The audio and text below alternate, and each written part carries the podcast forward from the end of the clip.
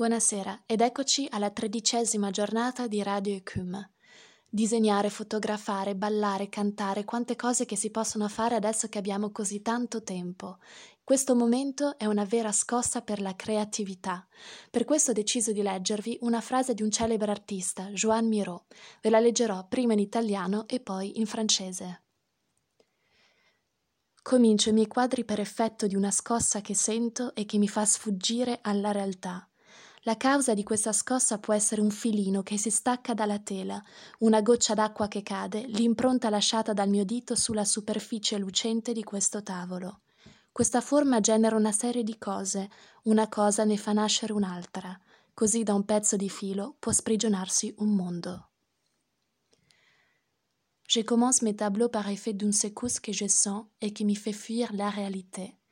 La cause de cette secousse peut être un petit fil qui se détache d'une toile, une goutte d'eau qui tombe, l'empreinte de mon doigt laissée sur la surface brillante de cette table.